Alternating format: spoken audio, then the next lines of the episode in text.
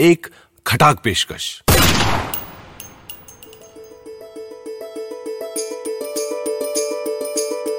यशवंत व्यास के लिखी कवि की मनोहर कहानियाँ।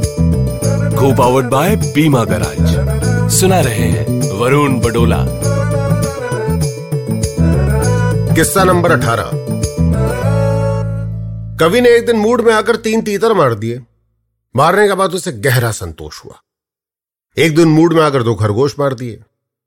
मारने के बाद उसे अद्भुत शांति मिली। एक दिन उसने मूड को गोली मार दी। उसे मोक्ष प्राप्त हो गया। अब वो आलोचक है। तीतर खरगोश तो उसके चाकर ही मार लाते हैं। वो तो बस उनकी क्वालिटी चेक करता है। जब कभी क्वालिटी गिरी हुई होती है तो वो कविताई में पाए गाढ़े अनुभव की मसालदानी लेकर उतर जाता है। मसालदानी में जाने क्या है? कढ़ाई में गिरते ही किचन में चाहे खरगोश बने या तीतर। Very tasty very very tasty